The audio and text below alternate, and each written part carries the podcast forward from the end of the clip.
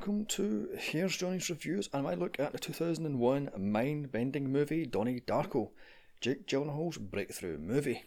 Unfortunately, I didn't get a chance to see this in a cinema back in 2001 because it was in and out of the cinema in a matter of days, if not weeks. However, I did rent this as soon as it came out on DVD and I watched this thing three times just to get into the movie.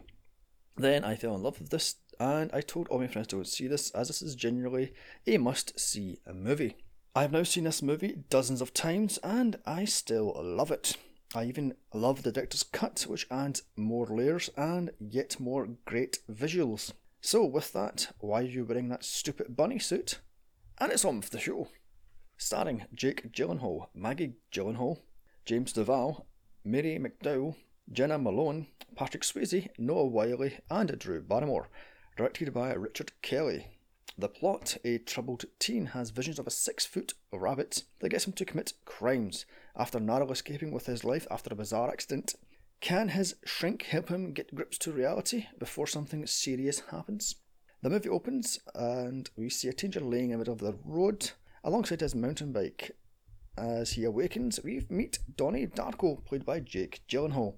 As he cycles into town, we see it's almost Halloween 1988. We then meet his father, Eddie Darko, played by Holmes Osborne, and his sister, Elizabeth Darko, played by real life sister Maggie Gyllenhaal, as Donnie pulls up into his driveway in his bike, or on his bike rather. We see his little sister, Samantha Darko, played by Daveigh Chase, as she bounces on a trampoline, and his mother, Rose Darko, played by Mary McDonnell, of Independence Day fame and Battlestar Galactica, as she reads Stephen King's It by chugging some Chardonnay at God knows what time in the morning, so she's a lush then. Later that night, at the family meal, the family discuss politics, and then Donnie and Elizabeth have a name calling contest. It's here we find out Donnie sees a shrink. Much later that night, we find Donnie sleepwalks and is a bit of a prankster.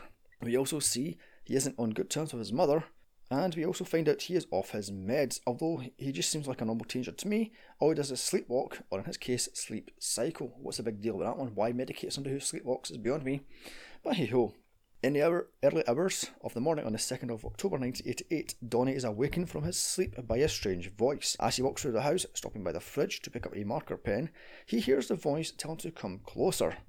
Then we see Donnie is wide awake staring at a six foot bunny rabbit at the local golf course telling him that in 28 days, 6 hours, 42 minutes, 12 seconds, his world will end. Back at the house, as the older sister sneaks in from her date, a plane engine falls on the house, totally destroying Donnie's bedroom. Luckily for him, he's still asleep at the 18th hole of the local golf course and is awakened by local celebrity Jim Cunningham, played by Patrick Swayze. As Donnie notes on his hand, he has 2806 4212 written on his arm in marker pen. Back at the house, it's cornered off by police and firemen as Donnie arrives to a media circus as EMTs remove the plane engine from the house. With that, the FAA usher away the parents and get them to sign a non disclosure form, and they are told to be taken care of as they investigate. We also hear on the news that no airline is taking responsibility for the aeroplane engine as nobody knows where it came from. The next morning at the bus stop, we find out Donnie is now a minor celebrity, as the school bullies pick on Cherita Chen, played by Jolene Purdy. At the school, the high school that is from everything, including fucking faculty and Halloween 6, Hollywood get another bloody high school. As Tears for Fears plays, we are shown around at the school in some fast forward effects. We see Kitty Farmer, played by Beth Grant, the local Bible basher slash PE teacher, or gym teacher for my American listeners, Seth Devlin, played by Alex Greenwald, the high school bully, who's also a cokehead, who is out for Donnie for no apparent reason, and numerous other students and people. Outside, we meet Professor Kenneth Manoff, played by ER's Noah Wyle, and English teacher Karen Pomeroy, played by Drew Barrymore, as Principal Cole, played by David Moreland, show Jim Cunningham and Kitty Farmer around the school. Ms. Pomeroy teaches Graham Greene's The Destructors to a disinterested class. Then she asked Donnie what he thinks of it, with him saying, Destruction is a form of creation, and all they wanted to see is what happens when the world is torn apart.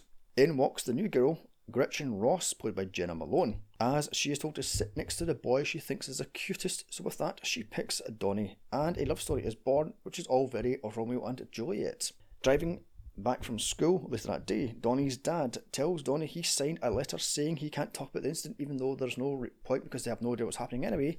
So that's utterly redundant. Almost knocking down a local nut job, Roberta Sparrow, aka Grandma Death, played by Patience Cleveland, as she's standing middle of the road waiting for a letter that may never come.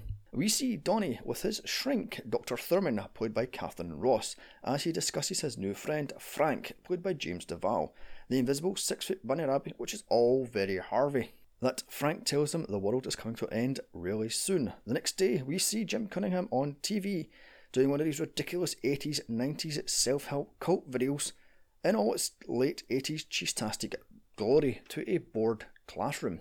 Spot Seth Rogen in the background of the class, for once not playing a stoner, although earlier, as I said, his friend is snorting coke, so I guess he was stereotyped from your dots then.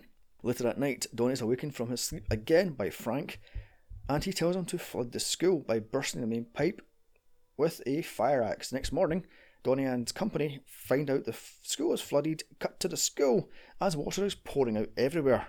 While outside the school, the school mascot, which is a bronze bulldog, has an axe stuck in its head with They Made Me Do It spray painted under its feet. And how the fuck did he get the axe in that thing is beyond me. Smirking on his way home, Donnie rescues Gretchen from the high school bullies and then walks her home. We found out Donnie has a history of being a prankster. Also, Gretchen Ross isn't her real name. They had to change it due to her stepfather stabbing her mother four times in the chest and we also find out that Donnie is a pyromaniac, making me thinking that Gretchen is actually a figment of Donnie's imagination because only he seems to see her. Um, and when she does get picked on, she is around him. So is she part of his imagination or not? So Donnie bucks up the courage to ask her out, and this is all very Romeo and Juliet, which of course she says yes, even though she knows this person for less than four hours. Hmm. Back at his shrink office, she tries to hypnotise Donnie to find out more about Frank. Unfortunately, Donnie talks about Gretchen and almost masturbates in front of the shrink, so she snaps him out of it. The next day, at school, the principal make all the boys write They Made Me Do It on a blackboard. Now then, a blackboard for my younger listeners is a board which is black, which you can write on using chalk. In fact, it's very much like a whiteboard, except this thing is not touch sensitive. In the boys' toilet, uh, the school bully pulls out a flick blade, and what is it with the fucking 80s and flick blades? Every Bad Boy had one and threatened to slit Donnie's throat with it. Later that day, Donnie is hanging out with his friends, shooting bottles with a BB gun, and they're also discussing how much of a slut Smurfette was. You know, normal teen guy talk, I guess. I guess that's how you do before the internet. It pops up, you talk about Smurfettes. Oh dear God. While his parents are at a PTA meeting about the flood, Donnie has a panic attack, so goes onto his toilet to take his pills when he hears Frank telling him he got away with it. Meanwhile, at the PTA meeting, Ms. Farmer blames the English book, The Destructors, for the flooding, wanting the book banned.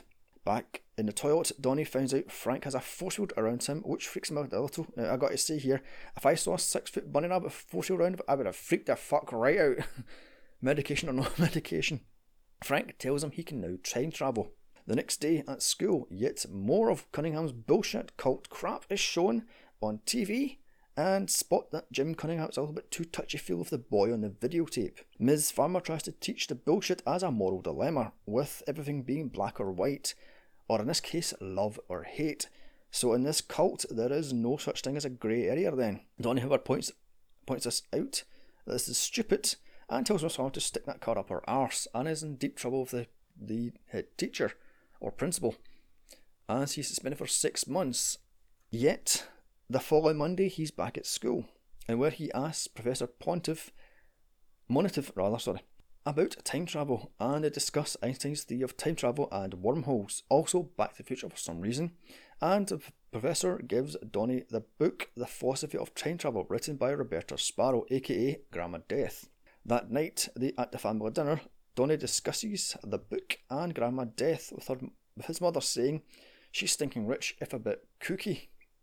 At the shrink's office, Donnie again discusses Frank and this time Grandma Death and the book, saying that what she has said, sorry, also saying what she said to him that time he almost run over on a road, that every living thing dies alone, and he is now in fact afraid of death. So days later, while watching American football on TV, Donnie falls asleep and dreams he sees people's wormholes coming from their chests, which leads him to their greatest desire, such as in his dad's case, beer from the fridge. Donnie Donnie's leads him to the gun in his father's closet. The next day, Donnie's parents are discussing Donnie with the shrink. Hello, doctor patient confidentiality. Hello, love, you know, mm, suing. She tells them he can't deal with reality and talks about Frank. Also that he has a fear of death. Mind you, what person isn't afraid of death? Jesus jinkies. In the meantime, Donnie arms himself with a knife and stabs Frank in the eye multiple times. As the shrink tells the parents Donnie is paranoid schizophrenic. The next day, Jim Cunningham is holding a meeting for all the people in the town trying to sell yet more of his cult BS crap. So, when Donnie sees right through his bullshit, he stands up to it and again is put in trouble.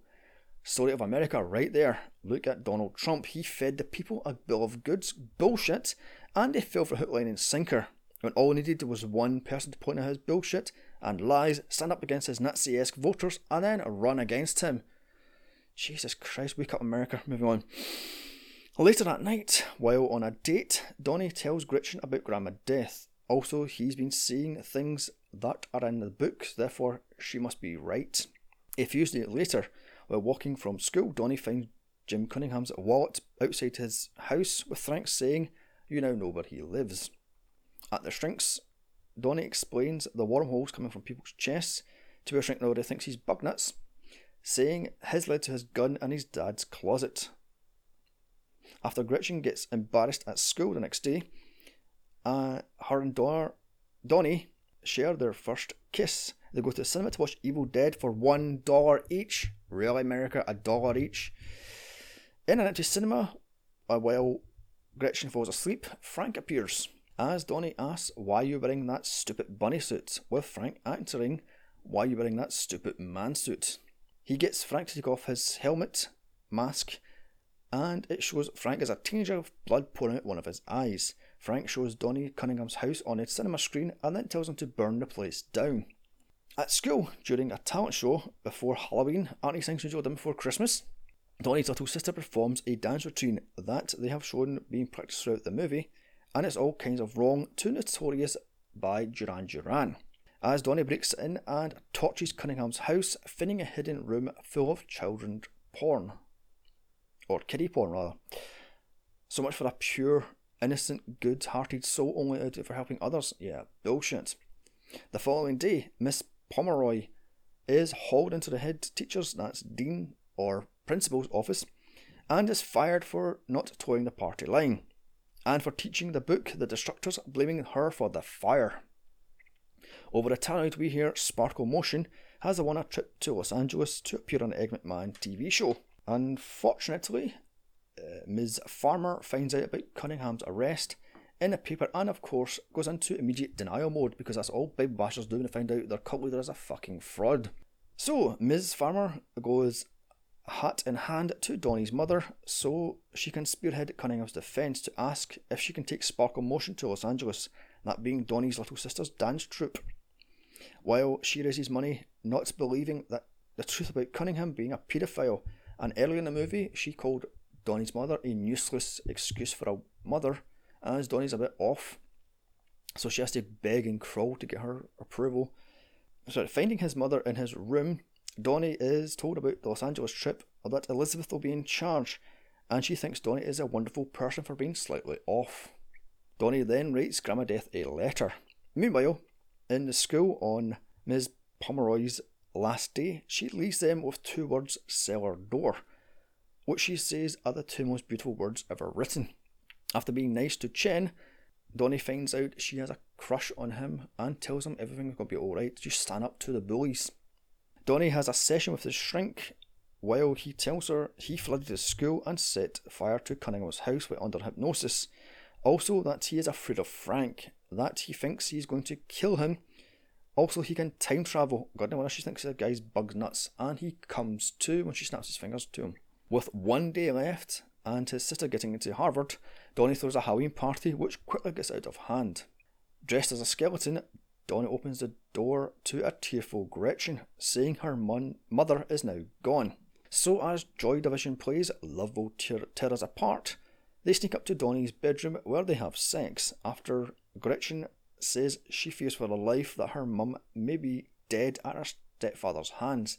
Again, is she a figment of Donnie's imagination? Because, you know, actually see the mother or where she stays. It, it just says in Donnie's mind they immediately have sex after knowing each other for less than, I don't know, 20 or so days. With six hours left, Donnie's mother calls saying she'll catch red eye and be home by 8.30am. Feeling dizzy, Donnie finds a note from Frank saying he's gone for beers. As Donnie sees everyone's wormholes, he takes Gretchen outside to go to Grandma Death's house. So off go Donnie, Gretchen, and his friends to Grandma Death's house, where they enter through her cellar door.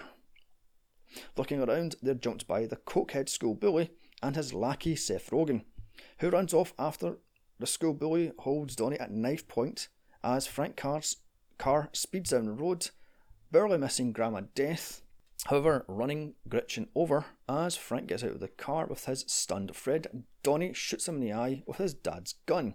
Donnie carries Gretchen's body back home. While there, he kisses his sister goodbye, takes the car keys and sees a wormhole appearing over his bedroom, so drives off to see the weird clouds forming over his house. Meanwhile, on Red Eye, his mother's and little sister's planes hits turbulence as its engine falls through the wormhole. We see time rewinding as Donnie sits in the car with Gretchen's dead body. As time rewinds, we hear in voiceover what Donnie wrote to Grandma Death, saying that he isn't afraid of death anymore and he is now accepting of his fate. Lying in bed, laughing as the plane's engines fall through the roof, killing him. Time goes back to the 2nd of October 1988. Donnie is dead. His shrink awakes up from a nightmare as Mad World plays. As we see all the townfolk crying over something, including Jim Cunningham, surrounded by kiddie porn, crying into his hands. Donnie's body is taken away as Gretchen rides her bike past asking what happens as credits roll. So that was Donnie Darko. Still to me one of the best movies of the noughties, a great mind bending story about fate, love, and God's plan.